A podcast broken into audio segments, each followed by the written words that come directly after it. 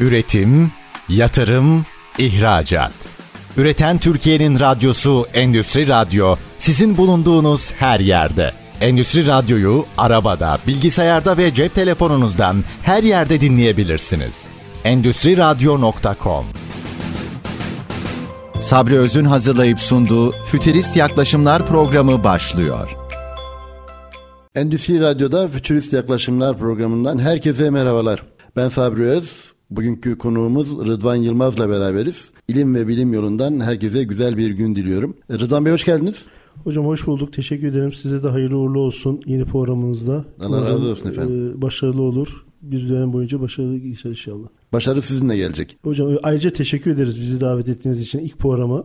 Bundan da onur duyduk hocam. Çok teşekkür ederim. Çok sağ olun hocam. Biraz kendinizden bahseder misiniz? Fütürist Yaklaşımlar programımız özellikle geleceğe dönük çok farklı bir misyon çizecektir. Farklı bir misyon çizecektir bu program adına. Neler düşünüyorsunuz? Teknolojiyle ilgili nedir görüşleriniz? Şöyle, Geleceğe nasıl bakıyorsunuz? Şöyle hocam. Biraz şöyle kısaca bir giriş Tamam. yapalım. Ondan sonra Teksoft üzerinden devam edeceğiz. Hocam adım Rıdvan Yılmaz. Yazılım mühendisliği bölümünde mezun olduk. O bölümde çalışıyoruz. Yazılım sektöründeyiz. ERP sektöründe çalışıyoruz. Çeşitli yazılımlar yapıyoruz. E, 5G ile alakalı araştırmalarımız oldu. Yüksek lisansı ben 5G üzerine yazdım. 5G üzerindeki çeşitli çalışmalarımız oldu. E, zaten biz teknoloji firması olduğumuz için teknolojiyi mecburen yakından takip ediyoruz. E, Şu anda doktorumuzda gene işte 5G, Metaverse tarzında e, doktor çalışmalarımız var. Sanayi politikaları ve teknoloji yönetimi bölümünde doktora çalışmalarımızı yapıyoruz. Bu şekilde teknolojiyi yakından takip ediyoruz. Zaten teknoloji bizim doğal mesleğimiz olduğu için yazılımsal alanlarda çalıştığımız için her türlü teknoloji firmalar özellikle bize soruyor. Yeni şeyler hep bize söyleniyor. Uygulamasını, danışmanlığını bu şekilde yapıyoruz ve başlıyoruz. ERP üzerine çalışmalarınız var değil mi? Şirketimizin başlangıcı hocam 2005 yılında ERP üzerine oldu. Biz çeşitli ERP yazılımlarına destek vererek başladık hocam. Bu şekilde devam ediyoruz. Tabii firmaların ihtiyaçları oluyor. Üretim tarzında, depo yönetiminde, B2B, mobil veya değişik alanlarda firmaların ne ihtiyacı varsa sıkıntılı olan bölgeler, sıkıntı olan departmanlar neyse onların desteğini veriyoruz. Yazılımını yazıyoruz. Ara çözümler geliştiriyoruz. Bu tarz firmalara ERP konuda destek veriyoruz. Şimdi zaten ERP konusu geniş bir konu çünkü her sektöre hitap ediyor. Her sektörün bir şekilde ERP'in başlangıç programlar kullanıyor. Sonra da ERP'ye dönüyor. Sektör zaten yerli ve yabancı diye bölünmüş vaziyette. Sektörde yerli 35 yıllık, 30 yıllık daha köklü firmalarımız var yazılım ERP sektöründe. Yabancı firmalarda da bilindik markalar Türkiye'ye girme yönünde. Bu şekilde bir çalışmalar oluyor. Sektör şu anda sıkış bir vaziyette sektör. Çünkü müşteriler Pandemi nasıl etkiledi? Yani ERP alanında özellikle müşteri kaybı ya da müşterilerle yaşadığınız sorunlar pandemide herhangi bir değişikliğe, farklılığa yol açtı mı? Ya şöyle hocam şimdi insanların, firmaların bir yenilik çalışmalar oluyor. Yenilik çalışmalarında ERP geçiş aşamaları biraz süreçli olduğu için, sıkıntılı olduğu için belli bir zaman istiyor. Bu zaman içerisinde de insanların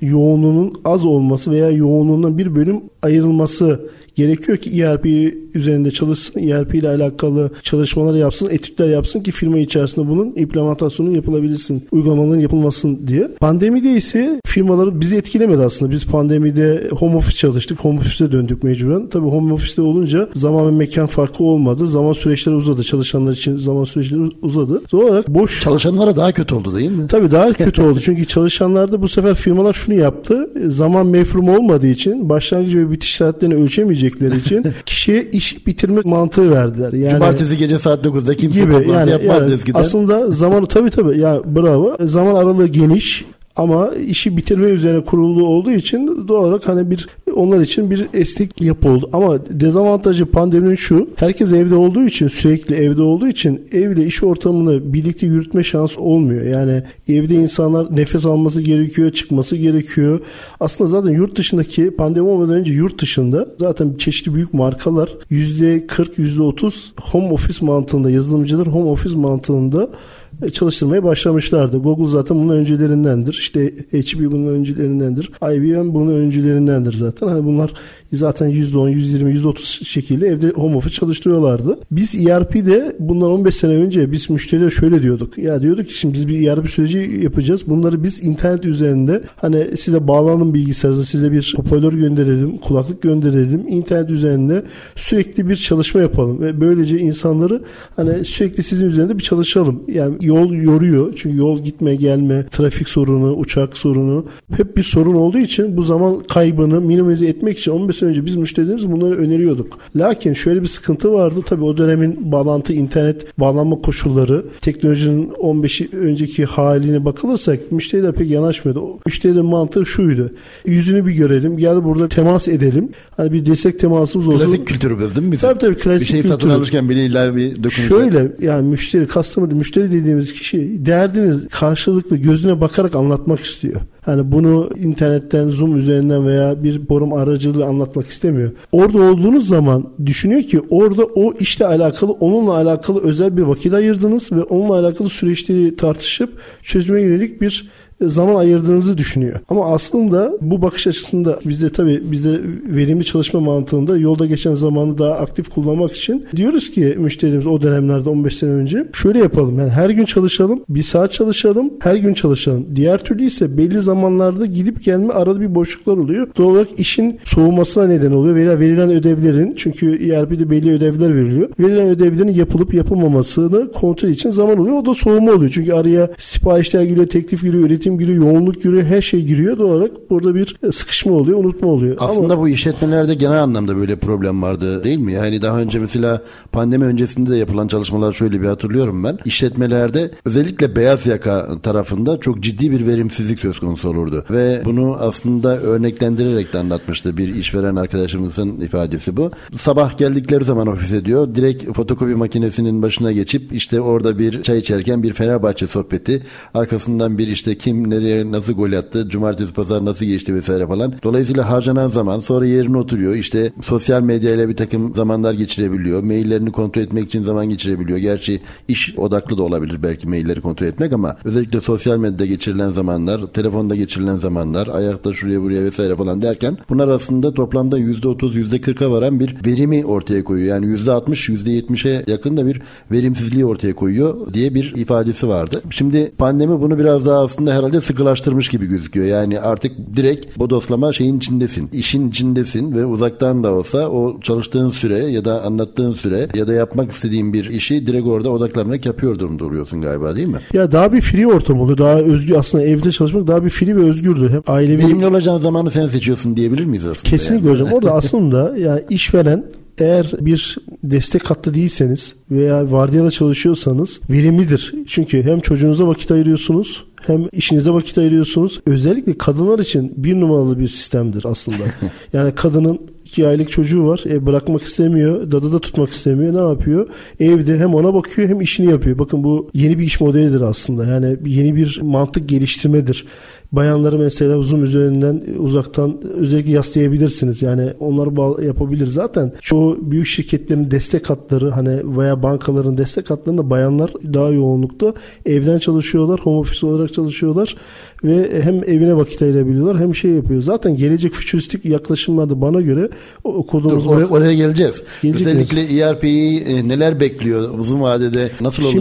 Şimdi Onu- ER onları Şimdi geçeceğiz. Biz şimdi ERP sektörün içinde 20 senedir varız hocam. 20, ben 20 senedir içerisindeyim. Yani artık bütün yabancı, yerli yabancı bütün şirketleri biliyoruz. Hepsinde var olduk. Bine yakın projede bulundum ben yaklaşık. İçinde Maşallah. askeri spor kulüpleri, hizmet sektörleri, holdinglerden tutup bakkala kadar neredeyse görmediğimiz sektör üretim kalmadı. Yani biz seri üretimden spesifik üretime kadar bütün bölümlerde danışmanlık verdik. Biliyoruz konuları. Yazılımsal olarak da danışmanlık verdik. Konuları biliyoruz. Şu anda firmaların şöyle bir handikapı var. Yani yerli firmalarında da yerli firmalar çoğu müşterilerini yabancı firmalara kaptırıyorlar. Yabancı firmalara kaptırıyorlar. Bu şekilde bir sıkışmışlık var hocam. Şimdi mantık şu. ERP yazılımlarında müşterilerin istekleri tabii ki önemli oluyor firmalarda ama yeni teknolojilere adaptasyon konusunda çok zorlanıyorlar. Yerli firmalarda, yabancı firmalarda. İstiyorlar ki mantık şudur. Biz bir proje üretelim. Ya bu proje içerisinde bizim programımızda ana çekirdeği her zaman kalsın. Çünkü ana çekirdeği ortalarına kadar bir 10 sene geçiyor. Bir büyük bir vakit geçiyor. Bu ana çekirdek kalsın. Fazla oynamadan üzerine bir edon geliştirerek, yazılımlar geliştirerek bir şeyler yapalımın derdindeler aslında. Bu yabancı firmalarda da böyle, yerli firmalarda da böyle. Size iskeleti verir. Her firmada yeniden bir süreç başlar. Her başka bir firmada aynı marka ERP alırsınız. Her süreç yeniden başlar. Şimdi iki tane kalem üreticisiniz A firmasına bir ERP oturduysa diyorsunuz ki alın o yapıyı bana uydurun. Uyduramazlar çünkü yeniden başlamalar lazım. Çünkü sistem şudur lisans artı danışmanlık üzerine kurulan bir sistemdir. Doğal olarak yazılım ERP ile kendini o ana çekiliğe dokunmak istemedikleri için yeni olan teknolojiyle adaptasyon konusunda sıkıntı yaşıyorlar. Şimdi mesela örnek veriyorum hep o ana çekirdeğin etrafında dönüyorlar. Şimdi mesela blockchain dediğin zaman ne yapacaksınız? Şimdi her şey blockchain'e girdiği zaman, Web3'ye girdiği zaman, Web3'e girdiği zaman bu firmalarda ne yapacaksınız? Doğal olarak iskelet yapısı yeniden koşullanması gerekiyor. Doğal olarak HTML5'ler web üzerine yeni bir algoritmalar kurulması gerekiyor.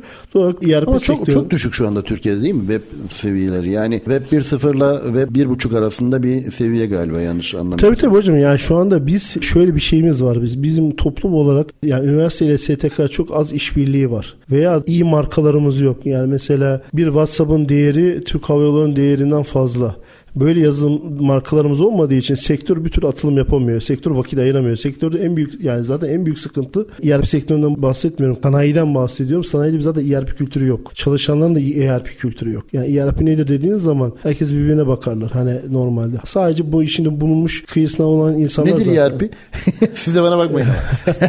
Hocam kurumsal kaynak yönetiminde bütün departmanların bir arada aynı şekilde çalışması, koordine çalışmasıdır. Buradan muhasebesine depoya, depodan üretimi, üretimden siparişi, dışarıdaki müşterisine kadar bütün süreci de analitik olarak yürütme şeyidir, kavramıdır aslında. Ama tabii buna şimdi üniversitede baktığımız zaman hani bununla ilgili bir çok bölüm yok. ERP ile ilgili bir bölüm yok. Ama belli işletmelerin içerisinde, belli endüstri mühendislik içinde bir ders olarak var. Burada hem fikiriz burada var ama zaten Türkiye'de şöyle bir şey oldu. Yakın dönemde, yakın dönemde eğitimler verildi. Belli devlet tarafından destekli ERP nedir? ERP alıştırma eğitimleri verdi. Bunların daha fazla olması gerekiyor bence. Bizim bir ERP ile alakalı bakışı biz mesela yıllar önce 15 sene önce barkodlu ERP, barkodlu sistem dediğimiz zaman ERP'de kullandığımız zaman nasıl oluyor falan bir herkes birbirine bakıyor. Şu an yeni gelen teknolojiler, ERP'ler eğer yeni Metaverse gibi, blockchain gibi, Web3 gibi kavramlara adapte olmakta bence zorlanacaklar. Eğer adapte olurlarsa kazanırlar. Şu an mesela mobil uygulamalarda dahi adaptasyon yoktur. Çünkü niye? Yeni bir uygulama yapmaları gerekiyordu. O uygulamalar içerisinde mevcut uygulamaların birebir o aynısı olmuyor. Ha şu oluyor.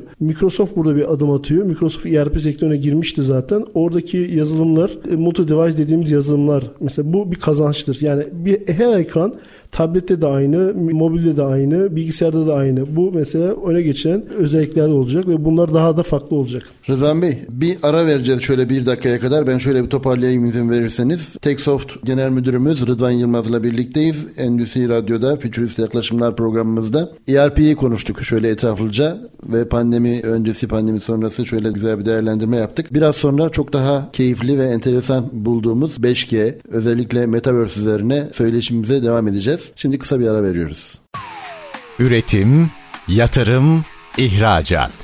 Üreten Türkiye'nin radyosu Endüstri Radyo sizin bulunduğunuz her yerde. Endüstri Radyo'yu arabada, bilgisayarda ve cep telefonunuzdan her yerde dinleyebilirsiniz.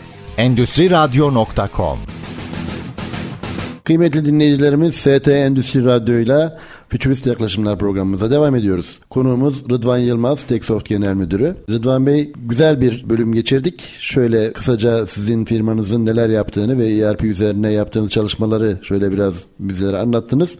Teşekkür ediyoruz. Şimdi izin verirseniz biraz 5G'ye doğru yönelmek istiyorum sizinle. Sebebi şu, sizin sanayi politikaları ve teknoloji yönetiminde İstanbul Ticaret Üniversitesi'nde doktora sürecinizin devam ettiğini biliyorum. Bir yandan da kitaplar ve bölümler yazdığınızı biliyorum. Siz gelmeden bunları araştırdık. Bunun yanı sıra özellikle Metaverse ile ilgili çalışmalarınızın da olduğunu biliyorum. Pandemi öncesinde dediğim gibi 2019 öncesiyle 2022 sonrası elbette çok şey değişecektir. Yani dünün güneşiyle bugünün çamaşırları kurutulmuyor. Dolayısıyla siz büyük bir ihtimalle değişimleri ve dönüşümleri de anlatacaksınızdır. Fakat ben şöyle kısa bir hatırlatma yapayım bütün dinleyicilerimize. 3N adı altında bir model belirliyoruz aslında biz kendi programlarımızda. Bundan sonraki aşamalarda da böyle olacak. Ne neydi ve önümüzdeki dönemde ne olacak? Kısa, orta, uzun vadede ne bekleniyor bu konuyla ilgili diye düşünüyoruz. Şimdi sizden 5G'nin yani ne konusu 5G evet ama neydi ve önümüzdeki dönemde neler olacak 5G konusunda neler bekliyor? Türkiye'nin durumu nedir? Şöyle biraz bize 5G üzerinden açarsanız konuyu çok seviniriz. Buyurun. Tabii yani şimdi 5G'ye e, başlamadan önce tabii diğer jenerasyonları bilmemiz lazım. 5G 5. 5. nesil demek. Şimdi biz tarihsel sürece baktığımız zaman birinci nesil bizi baktığımız 1980'li yıllarda analog ses telefonları yani telefonunuzu ses olarak kullanıyordunuz ve belli bir frekans aralığında belli bir o zaman teknolojisine göre sadece ses alışverişi yapıyordunuz ve analogtu. Yani analog sistemler vardı. Tabii bu 1990 yılına geldiği zaman 2G dediğimiz bir kavramlar var. 2, 2.5, 2.9 diye jenerasyon dediğimiz kavramlar var. Burada da GSM, GPRS, HG dediğimiz kavramlar, teknolojiler ortaya çıkıyor. Tabii bu dönemde 1G ile 2G arasında bir dönüşüm oluyor. Analogtan sayısala dönüyor. Yani sistemler sayısal kavrama dönüyor. Ses gene var için içerisinde. Veri akışı 14 kilobitten başlıyor. Mesajlaşma burada devreye giriyor. Sesli sistemde, analog sistemde mesajlaşma yoktu 1G'de. 2G'de mesaj kavramları ortaya çıkıyor. Mesaj atabilecek özellikler oluyor. Sonra 2000'li yıllarda 3G'ye geliyoruz. 3G'de 3, 3.5, 3.9 jenerasyonları var. LT dediğimiz kavramlar orada oluyor. Gene sayısal ama 3G'de şöyle bir artısı var. Sayısal sesin dışında ses artı verinin gidip gelme olayı olayları başlıyor 3G'de. Şimdi biz ne yaptık? Sesi aldık. Sesten sayısala döndük. Evet. Sayısal artı şimdi ne oldu? Veri koyduk. Biz internet deneyimini 3G ile almaya başladık. Bro web browserlarda veya bir yere mesaj atmak kavramlarını verinin akışı sesin dışında sesle beraber altına verinin gidip gelme olayını 3G ile tanıştık. 3G'de de bir teknoloji başka bir teknoloji kavramı oldu. Sonra 2000 10'lu yıllardan 2020 yılları yani şu dönemler arasında 4G dediğimiz bir kavramlar var. Yine 4G, 4.5, 4.9 dediğimiz bu sefer LT dediğimiz kavramlar oluyor. Mobil telefonunuzu LT diye seçiyorsunuz yani haberleşme sistemi şey olarak. Burada şimdi sayısal gene bu. Gene sistemler artık sayısal. Veri artı full IP dediğimiz TCP IP dediğimiz kavramlar ortaya çıktı. Yani siz artık 4G'de nesnelere yani internetin 3G ile internete giriyordunuz. 4G ile de artık TCP IP protokolünü kullanmaya başladınız. Bu ne demektir? Veri gidip gelirken artık IP ile veri alışveriş yapabilir hale geldiniz. Cihazlara IP verebilir konumuna geldiniz ve bunları cep telefonundan haberleşme kavramına getiriyorsunuz. Doğal olarak ADSL'ler burada deneyimlenmeye başladı. Doğal olarak burada hız arttı. Kilobitten e, megabite döndü hız. Bu şekilde şu anda 4G kullanıyoruz. Türkiye'de, Saniyedeki elde edilme. Tabii tabii evet. evet. evet. Şu an zaten orada da teknik altyapılar da değişti tabii. Burada şu an Türkiye 4.5 kullanıyor. Türkiye son en son geçtiği için cihazları en son yenileyen olduğu için en son sürüm dediğimiz mantık vardır teknolojide. Sürüm. Evet en son sürümü yüklediği için Avrupa'dan daha iyi konumdadır. Yani zaten Türksel bir ara reklamını yapıyordu. Reklamını yapıyordu. Yani en iyi biz Avrupa'nın en iyisiyiz diye bir kavram vardı. Onun reklamını yapıyordu. Ama bu doğru bir cümleydi. Çünkü biz son geçtiğimiz için daha önce geçenler... Evet teknoloji... kitapta da bahsetmişsiniz. Evet. Ee, pandemi sonrası yeni dünya düzeninde teknoloji yönetimi adlı kitapta. Orada da Türkiye'nin durumuyla ilgili bayağı iç açıcı bilgiler vardı. Bizim orada 4.5G'de işte son geçtiğimiz için en sözünü daha iyi çekiyoruz. İşte sürümü yenileyemedik de çünkü bir sonuç sonuçta bir maliyettir. Teknik altyapılar var. Hep bu 1G'den 4G'ye kadar teknik altyapı konu yani teknik altyapı, sayısal altyapı bunların dönüşümü çok zor. Yani bunların bir yere kurulması, yeniden üzerine şey koyulması zor. Ama 5G'de başka bir kavramlar ortaya çıkıyor. Çok enteresan. Bunlar zaten 5G'yi zaten ortaya koyarken tüm e, dünyada kıtalarda 4 tane farklı konsorsiyum içerisinde üniversite, STK, işte firmaların bulunduğu çok büyük bir üst düzey bir topluluk, dernekler, komiteler kendi aralarında sürekli bir çalışma yaptılar ve bir kurallar koydular. Şimdi 5G ile biz ne olacak 5G ile? Şu an 5G'yi dünyada en iyi uygulayan Çin'dir. Yani en iyi uygulayan Çin modelidir. Çünkü Çin'de bu pandemiden önce örnek veriyorum 100 bin baz istasyonu varken pandemiyle beraber 500 bin baz istasyonuna çıktı. Bu baz istasyonu sayısıyla doğrudan alakalı tabii değil mi? Tabii yani, şekil, yani ana yapısı zaten beşgen ana yapısı baz evet. istasyonlarıdır. Ama şu bir kavram ortaya çıktı. Frekanslar düşük olduğu için dalga boyları büyük olduğu için artık baz istasyonlarının paralel her türlü nesneden internet alabilirsiniz. Yani baz istasyonları küçük. Her türlü nesneden. Tabii her türlü nesneden. Mesela cep telefonunuzu bir baz istasyonları kullanabiliriz veya arabanızı bir baz istasyonları kullanabiliriz. 5G kavramı ile yanında gelen tabii bu bir teknolojinin beraber yürümesidir. Yakında bizden de herhalde internet tabii, alacaklar tabii, öyle yani tabii elbiselerde zaten TCP/IP mesela şemsiyeler TCP/IP üzerine haberleşebilecekler. Ayakkabı TCP/IP üzerine haberleşebilecekler. Ama şimdi bu paralelinde otomobil sektöründe de bazı mobilleşme teknoloji atılımları oluyor. Bu teknoloji atılımlarıyla 5G paraleldir aslında. Ben her zaman şunu söylerim. Blockchain ileriki dünyanın toprağıdır, ana karasıdır. 5G de uydularıdır, e, haberleşme sistemidir. 5 ve 5'ten sonraki e, haberleşme sistemleri. Blok zinciri ve 5G. Tabii bir bütündür. Bunlar parça. Zaten teknolojiler bir bütün olmadan ilerleyemez. Şimdi mesela 5G kavramıyla bir anda bir baktık ki ne çıktı? Arabalarla biz haberleşebiliriz. Tırlarla haberleşebiliriz. Bir fabrikanın depo sistemi tırla haberleşebilir. Bir hastanenin cihazları doktorla haberleşebilir. Zaten bunun denemeleri Gerçi sağlık sektöründe çok enteresan tabii. Yani sağlık sektöründe özellikle senkronize olma sorunu çok yüksek. Hatta Türkiye'de yanlış bilmiyorsam Da Vinci robotu var değil mi? Yani Evet hocam. kullanılamayan diyelim öyle diyelim. Kullanılmak daha doğrusu bazı alanlarda kullanılabiliyor ama her alanda kullanılamıyor özellikle ince hastalıklarda. Şimdi ince 5 ameliyatlarda. 5G'de şöyle bir yapı, yapısal bir şey var. Onun kaymağını yiyeceğiz. Sistem değişti, yazılıma döndü. Cihazlar aynı kalacak, yazılımlarla artık yönetilecek. Biz Türkiye'de o yeni yapılan bir şey vardır, haberleşme yeri vardır. Orada hep cihazlar koyuldu. Yazılımsal olarak artık yönetilecek. Eskiden cihazla yönetilirdi haberleşme sistemleri. Cihaz koyardınız, cihaz koyardınız. Tam cihaz koyulacak ama o cihaz artık bütün operatörler kullanabilecek ve yazılımsal birbirine bağ olmadan yönetebilecekler. Şimdi yazılıma dönünce ne oldu? Sağlık sektörüne ayrı bir hat, askeriye ayrı bir mobil hat, internet hattı çekebilecek konuma geldiniz. Birbirinizden bağımsız katmanlar ulaşabilecek konuma geldiniz. Nesnelerden internet alabilecek konuma geldiniz. E, mesela özek veriyorum. Mesela siz mesela hastanenin SOS dediğimiz yani özel bir haberleşme katmanı yaratırsınız. Sadece hastane arasında olur ve dışarıdan hackerların saldırısı olmadan bir katman oluşturabilirsiniz. Frekanslarla, IoT'lerle, nesnenin internetiyle. Sağlık sektörüne gelirsek Çin'de zaten bir denemesi yapıldı. Ne yapıldı? Bir doktor 300 kilometre ötedeki bir hayvanı robot kollarla 5G üzerinden e, ameliyat yaptı denemesi oldu. Yani demek oluyor ki dünyada IoT'ler, 5G ve 5G'nin ilerisindeki teknolojilerle dünyanın her yerinden teknolojiler birbirleriyle haberleşecek konuma geldi. Yani bunu ayakkabınıza dahi, ayakkabınızın IPC ile Amerika'dan yö- görebileceksiniz, yönetebileceksiniz. Zaten yavaş yavaş bunlar oluyor. Bu neyi getiriyor size? Bu işten o ayakkabının çıkarı ne? Şu anlamda soruyorum bunu. Hani insanlar kendileri de bir veri deposu gibi hareket edecekse bundan sonraki aşamada Tabii siz o- benden daha ağır ve kilolu gözüküyorsunuz. daha mı fazla veri vereceksiniz? Şimdi bunlar şimdi konuşurken aslında şey diye konuşuyor. Bir hayali utopik gibi konuşuluyor ama burada bir baktığımız zaman çok çözüstik yaklaşımlarda geleceğiz. Daha farklı projeler var. Daha farklı çalışmalar var. Şimdi 5G'nin bize sağlayacağı en güzel şeyler mekandan bağımsız istenilen her yerde sağlık için söylüyorum. Ameliyat yapabilecek doktorlar. Yani Evet. doktor için Amerika'ya gitmenize gerek yok. Kanada'ya gitmenize gerek yok. Avrupa'ya gitmenize gerek yok. E, Avrupa'daki veya çeşitli ülkelerdeki doktorları bulup robot kollarla internet ve 5G üzerinden ameliyatı yapma, yapabilir konuma geleceksiniz.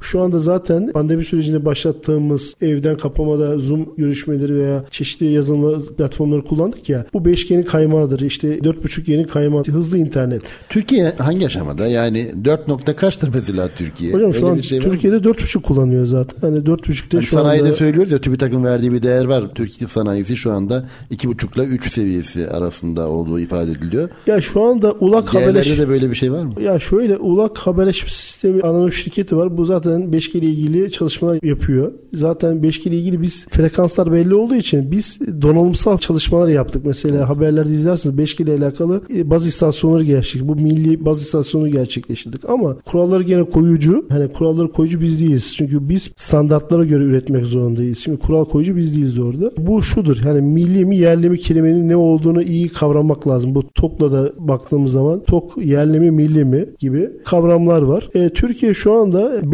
5G'nin lisansını vermedi şu anda. Onun ihalesini yapmadı. Almanya da yapmadı. Bildiğim kadarıyla en son baktığımız çünkü yer ve koşullar da önemli. Yani çünkü çok yüksek, çok aslında altın, gold dediğimiz frekanslardır. 5G'nin kullandığı frekanslar gold frekanslardır. Altın değerindedir. Doğal olarak bunu devletler doğru koşullarda ihale etmek isteyeceklerdir. Şu anda bizim ihale sürecimiz başlamadı. Şu anda pandeminin getirdiği ekonomik sıkıntılardan sonra bence daha sonraları biz bu ihaleye çıkacağız. Ona göre ihaleler olacaktır ama şu anda bununla ilgili TÜBİTAK ve çeşitli şirketler Evet. üzerinde çalışmalar yapıyor. Ama bununla beraber bize neyi getirecek? İçerik getirecek. Biz sürekli içerik yapabileceğiz. Her şey içeriği olabilir. İşte mobil içerikler, oyun içerikleri zaten evrimleşme başladı şu an. Meta dediğimiz kavramlarda da hani metaverse burada- Teknolojik evrimleşme. Tabii teknolojik evrimleşme başladı. Yani şu anda siz hayal edebilir miydiniz oturduğunuz yerden çalışabileceğinizi, işe gitmeden çalışabileceğimiz. Çünkü biz de e, hayal edebilir miydiniz? ben ederdim herhalde bilmiyorum ama. Hocam siz işin içinde olduğunuz için ederdiniz Evet, doğrudur. Ee, ama biz müşterileri ikna edemiyorduk. Uzaktan Peki mesleğe. ilk bölümde Rıdvan Yılmaz ile özellikle ERP'yi konuştuk. Şimdi bu bölümde de biraz daha 5G'yi etraflı bir şekilde açtık. ST Endüstri Radyo'da Futurist Yaklaşımlar Rıdvan Yılmaz'la devam ediyor. Biraz sonra Metaverse üzerine konuşacağız daha etraflı bir şekilde. Şimdilik yine birkaç dakika ara rica ediyoruz. Üretim, yatırım, ihracat. Üreten Türkiye'nin radyosu Endüstri Radyo sizin bulunduğunuz her yerde. Endüstri Radyo'yu arabada, bilgisayarda ve cep telefonunuzdan her yerde dinleyebilirsiniz. Endüstri Radyo.com Efendim tekrar merhabalar. ST Endüstri Radyo'da Futurist Yaklaşımlar Rıdvan Yılmaz'la devam ediyoruz. Rıdvan Bey ERP'yi ve 5G'yi de konuştuk. Çok kısa şöyle bir 6G'den de bahsedelim. Ondan sonra çünkü sizinle başka bir mecraya döneceğiz. Buyurun. Hocam şimdi şöyle tabii teknoloji devam ediyor. 5G üzerinde daha gelmedi. 6G kavramları konuşuldu. Bunların nedeniyle sürekli üzerinde çalışmalar yapılıyor. 6G de 5G'nin destekleyicisidir. Burada e, Wi-Fi üzerinden, kablosuz ağ üzerinden bir yapılandırmadır. Buradaki amaç 5G ile IoT'lerin her yerin nesle, nesnelerin internet verilmesi şeyi varken 6G ile beraber bu internetin nerelerden verilebileceği kavram ortaya çıkıyor. Mesela led ışıklarından internete vermek gibi. Yani bugün şunu göreceksiniz. Her yerde led, led var diyelim. Ledlerden internet alabileceksiniz. Demek oluyor ki artık bir internet kaçı yani yürürken dahi internette olacağınız bir sisteme doğru adım adım gidiyoruz. Daha hızlı ve daha e, seri bir şekilde internette olacağız. biraz da korkutmuyor değil. Geçenlerde malumunuz iki tane kedim var benim. Kedilerimize şimdi e, herhalde çip takacaklarmış. Daha doğrusu izleme üzerine bir çalışma varmış. Özellikle ev kedileriyle ilgili.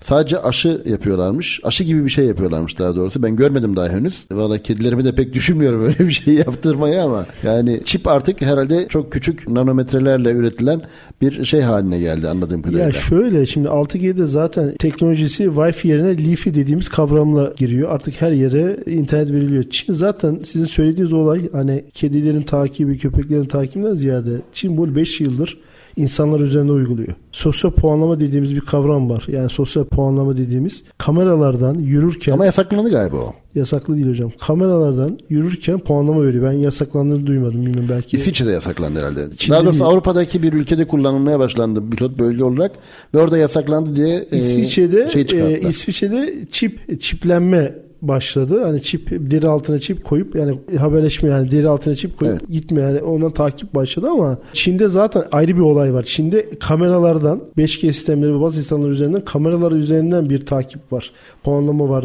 Yüz tanıma karşı- var. Yüz tanıma var. Karşıdan karşıya geçme, insanlar kötü iyi davranma puan artı puan oluyor. Şunu duyduk. Bazı Çinlilerde de bu yüz tanıma daha zordur ha. Yani hani bizim gibi biraz daha böyle batı tarafta yetişen insanların yüz ima ve şekilleri biraz daha kolay ayırt edilebiliyor. Çinlilerin neredeyse hemen hemen hepsi aynı. Şimdi şu Çin kalabalık bir yer ve teknolojinin maliyetinin daha az olduğu bir yer olduğu için büyük şirketlerin bence İşte hem deneme, kalabalık hem de aynı tip surat ve yüz var. deneme E, yeri hocam. Düşün Çin'de siz bu işi çözersiniz her yere çözersiniz. Yani Çin'de o kamera sistemleri He, anladım. Çin'de çözünce her taraf. Tabii her çözersiniz yani orada bir Peki. hata payı olmaz. Ama Çin 5 yıldır bunu uyguluyor. Yani teknoloji zaten Çin'de uygulanıyor. Pilot bölge Çin kurgulanmış. Bütün şirketler orada 5G'den bütün teknolojiye kadar orada uygulama oluyor. Bundan sonra zaten Çin 6G'yi şu anda deniyor. 6G ile ilgili bazı istasyonları 6 Valla fırsat olsa da sizinle daha geniş bir zamanda şu özellikle tanıma meselesi, puanlama meselesini falan konuşuyor olsak işin sosyal boyutu, işin felsefi boyutu çok farklı şeyler var ama son bir cümle alalım ondan bir, sonra pa- bir parantez yapayım. Şimdi Buyurun. Elon Musk'ın Starlink projesi var. Çin'in de 6G 7G projeleri var. İleriki kavramlar şu olabilir. İki tane internetimiz olabilir. İki, iki tane internetimiz olabilir. Ya dünya belki ikiye bölünebilir. İki tane internet yapısına bölünebilir. Bu da e, ayrı bir olaydı. Bu da tartışılması gereken bir olaydır. Uydudan gelecek internet, e, fiber optik üzerinden 5G 6G üzerinden gelecek olan internetler Türkiye dünyayı belki ikiye bölebilir. diyorsunuz. Peki teşekkür ederim. Şimdi biliyorum ki Beta İlim Derneği Metaverse kurul başkanısınız. Bir farklı şapkanız var sizin. Buralarda neler yapıyorsunuz? Metaverse ile ilgili neler yapıyorsunuz? E, tabii Beta İlim Derneği'nin Metaverse kurulunda e, başkanlık yapıyoruz. Metaverse çalışmalarıyla alakalı. E, Beta İlim Derneği zaten tek içerisinde akademik dünyanın çok background'ı yüksek olan insanların bulunduğu,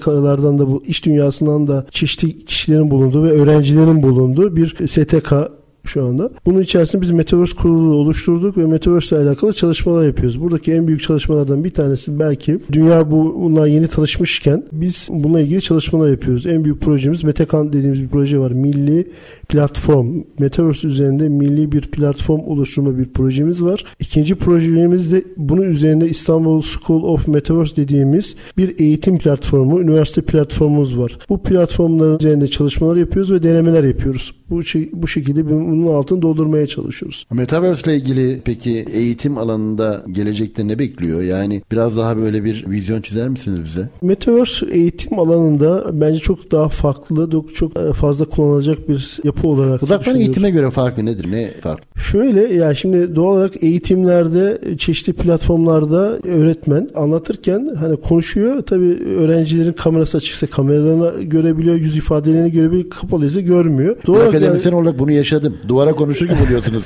hani o tabir evet duvara konuşur gibi oluyorsunuz ama diğer türlü ise artırılmış gerçeklik gözlükleriyle siz bir nevi o odanın içerisinde, o eğitimin içerisinde, o sınıfın içerisinde bizzat bulunuyorsunuz. Karşı tarafın el kol hareketlerini, mimiklerini hepsini görebiliyorsunuz. Canım şu anda zaten şunu da bir belirtelim. Metaverse dediğim kavramlar yeni bir kavramlar değil. Var olmuş kavramlar işte artırılmış gerçeklerin bir araya toplan 5G'nin olduğu, teknolojinin bir araya getirdiği, katmanlarını getirdiği bir yapıdır zaten. Yeni bir şey değildir. Herkes yeni bir kavram diye algılıyor ama zaten artırılmış gerçeklik daha eskilerden beri vardı. Kullanılıyordu zaten. İş dünyasında da kullanılıyordu. Şimdi biz ne yapacağız orada baktığımız zaman? Biz İstanbul School of dediğimiz üniversite içerisinde dünyada bir kavram geliştirdik. Avatar dediğimiz kavramları biz Atavar olarak değiştirdik. Biz hocalarımıza Atavar diyoruz.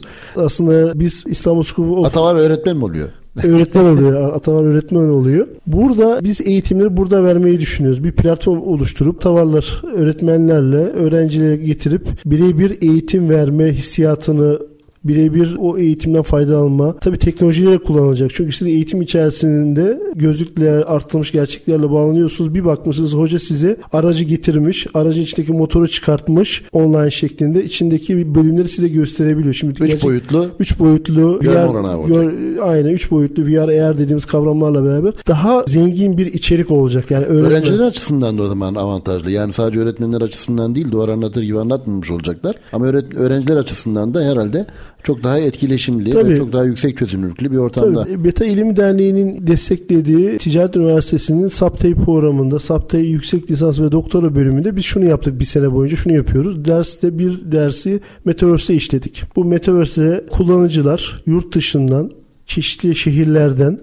e, mekandan bağımsız bilgisayar, telefon veya VR gözlükleriyle bağlanıp ders aldılar. Ha sadece gözlük olmak zorunda değil değil mi? Tabii yani... şu andaki yapılar, şu andaki teknolojiler gözlüksüz. Tabii o hissiyatı Destek vermiyor. Tabii hissiyatı vermiyor ama tabii telefondan da ama mümkün. Mümkün bilgisayardan da bağlanabiliyorsunuz mümkün. E tabi VR'la da bağlanabiliyorsunuz mümkün. Burada bize eğitim verdi. Bu eğitimlerde şunu deneyimledik. Tabi öğrencilerimiz ilk defa şaşırıyor, ilk defa görüyor. Çünkü biz bence bu Türkiye'de bir ilk bir sene boyunca verilmesi bir ilk. Bir nevi biz deneyimliyoruz. İyi bir içerik üreticisiyiz. Betelim Değerliğindeki bu projede iyi içerik üretiyoruz. E, deneyimliyoruz. Gözlük deneyimliyoruz. Telefonları deneyimliyoruz. Bilgisayarların sorunu her türlü sorunu görüyoruz. Ama şu bir gerçektir. Odaklama daha fazla. Hmm. Yani Zoom çeşitli programların vermiş olduğu eğitim ve odaklanma. Kamerayı kapattığı zaman kişinin ne yapacağını bilmez iken avatarı yönettiği için kullanıcı bilgisayarda ve telefondan oturma kalkma veya izleme olayları olduğu için odaklanma daha fazla oluyor. Biz şu anda SAPTEY dediğimiz sanayi politika ve teknoloji yönetiminde biz bunu uyguluyoruz. Öğrencimiz son derece memnun. Geçenlerde zaten bir dönem bittikten sonra bir NFT üzerine, blockchain üzerine bir sertifikalar, belgelendirme dağıttık. Çok güzel. E, yani biz Türkiye'de ilk defa bir bölümün e, NFT üzerinden bir belgesini oluşturmuş oluruz. Metakan kanalında gördüm onu evet. Bizim e, şunu da söyleyeyim. Metakan kanalımız var YouTube'da. Metaverse ile alakalı bütün kavramları, içerikleri orada görebilirsiniz. Bence faydalı bir şeydir. Çünkü biz başka ne yaptık? Biz ticaret SAPTAY bölümünde doktor ve yüksek lisanslı derslerin dışında biz iki tane müze açtık. Bir tanesi Beyoğlu Belediyesi Metaverse ortamında. Metaverse ortamında Beyoğlu Belediyesi'nin işbirliğiyle Beyoğlu'ndaki çeşmeleri tanıtan bir müze açtık. Bu müzeye de bakanımız da geldi. Çevre Şehir Bakanımız da geldi. Bunu bizzat duyurduk. Orada gördük ve ilgi uyandırdı. Öğrenciler tarafından bayağı bir şey oldu. Çünkü tipografi Tipo, sergisi vardı galiba. Sonra ikincisi ikincisi tipografi sergisi. Buna da Kültür Bakan Yardımcımız geldi. O da o güzel bir e, sunum oldu. Güzel bir deneyim oldu. Onlar açısından da bizim açımızdan da. Bu olay şuna benziyor. Şudur. Şimdi Metaverse dediğimiz kavram canlı bir ortam, yaşam.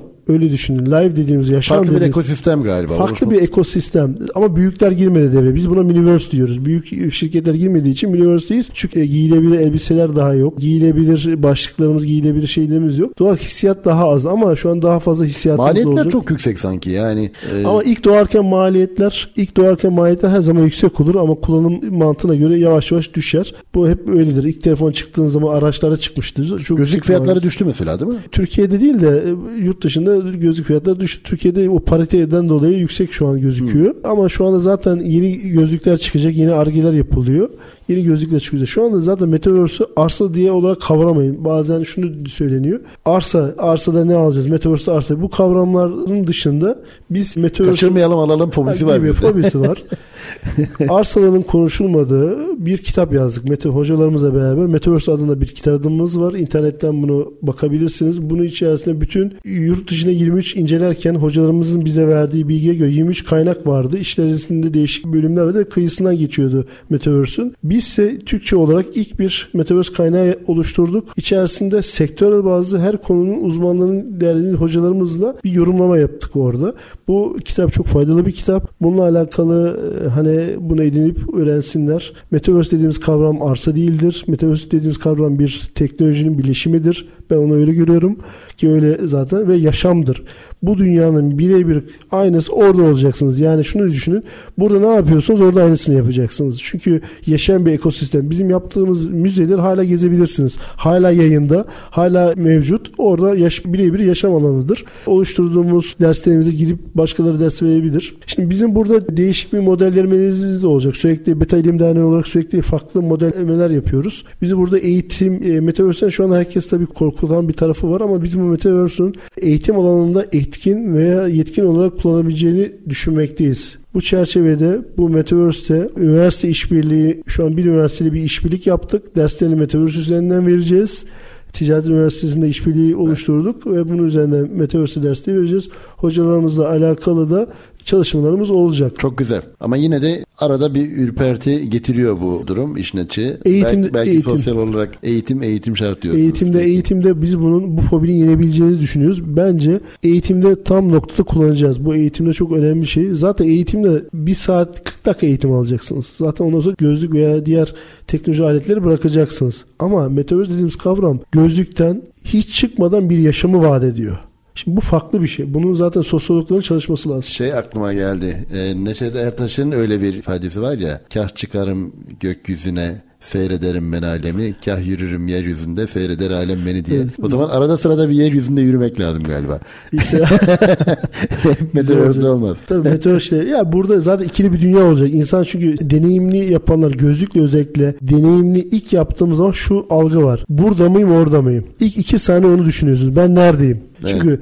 bir de Metaverse'de çok yüksek çözünürlüklü hayat var. Bir gözün onun o parıltıyı, o parlaklığı, o yüksek çözünürlüklü çizimleri vazgeçmesi zor olacak. Çünkü hep orada kalmak isteyecek ve bağımlılık. Bunu da çalışılması lazım. Şu anda Türkiye'de e, akademik olarak çalışma sayıları çok az. Ya bizim yaptığımız işi Türkiye'de yapan yok. Birkaç üniversite daha yeni yapmaya başladı. Şu anda yok yani. Hani biz ilk defa yapıyoruz. İlk defa yapıp bizi takip etmeye devam etsinler. BTK platformunu takip etmeye devam gurur, etsinler. Gurur verici çalışmalar. Çok güzel çalışmalar. Tabii bu işin tanınırlığı meselesi de herhalde Profesör Doktor Figen Yıldırım Hoca'nın da burada katkısı çok önemli olsa gerek. Hocama teşekkür ediyoruz. Figen Hocama teşekkür ediyoruz. Son derece destekleyici bir evet. kişiliğe sahip. Bize destek verdiği için, bizi öncülük ettiği Yine için. Doktor Mustafa Emre Civelek Hocam. Mustafa Hocama da teşekkür var. Ederiz. Evet. O da zaten bizim İstanbul School of Metaverse'ün beta rektörü şu anda kendisi. Biz üniversiteyi açtığımız zaman yani üniversitenin yaşama hayata geçtiği zaman rektörü olacak kendisinin. Bir modelleme yaptık. Bütün hocalarımız bu konuda hepsine teşekkür ederiz. Bütün hocalarımıza Betalim'deki bütün yöneticilerimize, başkanımıza sonsuz teşekkür ederiz. Saptey'in başkanına da sonsuz teşekkür Vallahi ederiz. ne güzel, ne güzel bir söyleşi oldu. Çok teşekkür ediyorum. ST Endüstri Radyo'da fütüristik yaklaşımlarda bugünkü konuğumuz Rıdvan Yılmaz'dı. Hem Teksoft'un genel müdürü olması hasebiyle hem sanayi politikaları ve teknoloji yönetiminde doktora sürecinde olan bir arkadaşımız. Aynı zamanda da Beta İlim Derneği'nde Metaverse kurulu başkanı olarak kendisini ağırladık. Çok güzel konular konuştuk. Şöyle bir önce ERP ile girdik. Neydi, ne olacak, önümüzdeki dönemlerde bizi ne bekliyor diye. Biraz onun üzerinden gittik. Arkasından 5G'ye derken Metaverse'e daldık. Metaverse'e dalınca evet çık Çıkamadık hocam. çıkamadık ama yani arada bir çıkmak lazım demek ki. Onu vurgulamak lazım. Çok teşekkür ediyorum. Ağzınıza sağlık, yüreğinize sağlık. Hocam ben Ee, teşekkür ederim. Bizi davet ettiniz. e, Fırsat verdiğiniz için çok teşekkür ederiz hocam. Sağ olun. Size de hayırlı uğurlu olsun tekrar hocam. Teşekkür ederim. Bugünkü programımızda bu şekilleri kapatalım. İlim ve bilim yolundan ayrılmayın dileklerimizle. Herkese saygı ve selamlarımızı sunuyoruz.